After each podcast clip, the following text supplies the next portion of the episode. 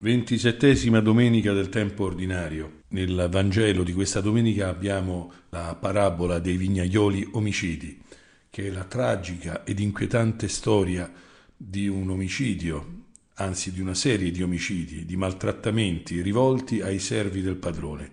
La parabola è tragica ed inquietante, ma vale la pena di considerarla con attenzione, anche se di sicuro non è nei primi posti delle scelte, per esempio, dei matrimoni o nelle letture, nelle meditazioni dei gruppi ecclesiali.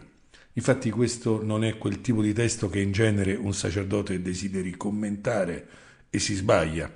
Vediamo il perché. È infatti la storia di un padrone che dota una vigna di tutto quel che serve per essere ben coltivata. Questa infatti è la citazione del passo di Isaia che troviamo nella prima lettura. In quel caso la vigna produceva frutti amari ed era un problema del terreno, della vigna propria. Ma Gesù sposta l'attenzione sui contadini cui la vigna è affidata, i quali ne gestiscono i frutti in modo disonesto e violento. In Isaia la cattiva risposta della vigna si risolve in un annunzio di sventura. Spesso nel Nuovo Testamento questo tipo di tono sparisce, ma non qui, dove Gesù rimarca con rinnovata durezza quelle minacce che ora sono rivolte non più ad una vigna simbolica, ma ai vignaioli criminali. A cosa serve ascoltare una parola di questo genere? Bisogna domandarsi una cosa. Il padrone, che è il Padre Celeste, ha diritto di chiedere i frutti? Pensiamoci bene, Dio ha diritto di bussare alla mia porta e chiedermi cosa sto facendo della vita che mi ha regalato? Dio ha diritto di vagliarmi e chiedermi se sto corrispondendo ai doni che mi ha fatto? È giusto che il Signore chieda frutti a tutta la sua Chiesa, che è la sua vigna? Prima di rispondere proviamo a fare un'altra domanda. Ma Dio viene davvero a chiedere il frutto? Sì, dobbiamo rispondere molte volte nell'esistenza. Bussa alla mia porta in tutti quelli che mi circondano e mi chiedono di dare frutto come uomo, come fratello, come padre, come cristiano, come prete o quel che sia. Mille volte Dio sta nascosto in un figlio che chiede di entrare nella sfida paziente della relazione o in un parente anziano o malato che con la sua esistenza chiede c'è un po' di amore per me nel tuo cuore? Dio ha piantato tanto nella vita di tutti noi. Siamo stati amati, perdonati, accolti, abbiamo ricevuto molto per arrivare all'amore. Un coniuge chiede frutto, un amico chiede frutto ed è giusto perché la gente ha diritto ad esempio di trovare in un prete un uomo di Dio e non uno zitello individualista e narciso e una bimba ha diritto di trovare in una madre una donna adulta che si sappia trascendere e che le insegni la tenerezza.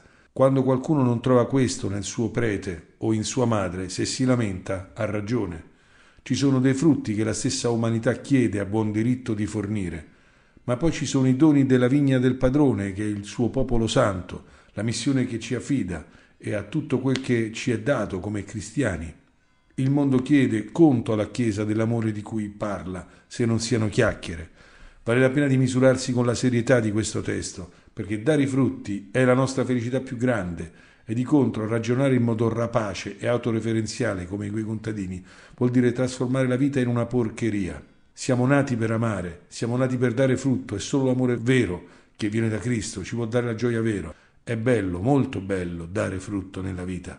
Al termine dell'esistenza quando tireremo la riga e ci chiederemo come abbiamo vissuto, misureremo se abbiamo amato o no, se abbiamo dato il frutto, se abbiamo corrisposto al bene ricevuto, se la vita che è tanto generosa ha trovato generosità nel nostro cuore. Vale la pena di rimarcare la buona prospettiva che possiamo prendere da questo testo, vale a dire noi siamo fatti per dare frutto, noi siamo terreno fecondo, con noi Dio non fa una cosa banale, ma c'è tanto di bene in noi, c'è tanto di importante in noi che non va sprecato. Questo va detto ai giovani di oggi che sono fecondi, che c'è tanto bene, c'è tanto di buono in loro e che Dio ha seminato in loro, anche e soprattutto nelle cose che loro forse non capiscono della loro vita, qualcosa di importante quanto è triste la vita di chi pensa solamente a usare la propria vita per se stesso. Poi non c'è l'altro, poi non c'è il frutto, quindi non c'è più la pienezza, perché solo l'amore ci può dare un senso di compiutezza. tanta depressione oggi, tanto grigiume diffuso, è collegato a questo orientarci antropologicamente in maniera sbagliata verso la ricerca di un nostro proprio appagamento, ma c'è un appagamento più grande, quello che è collegato al saper restituire il bene, saper corrispondere al bene, se è bello essere amati, è molto più bello amare.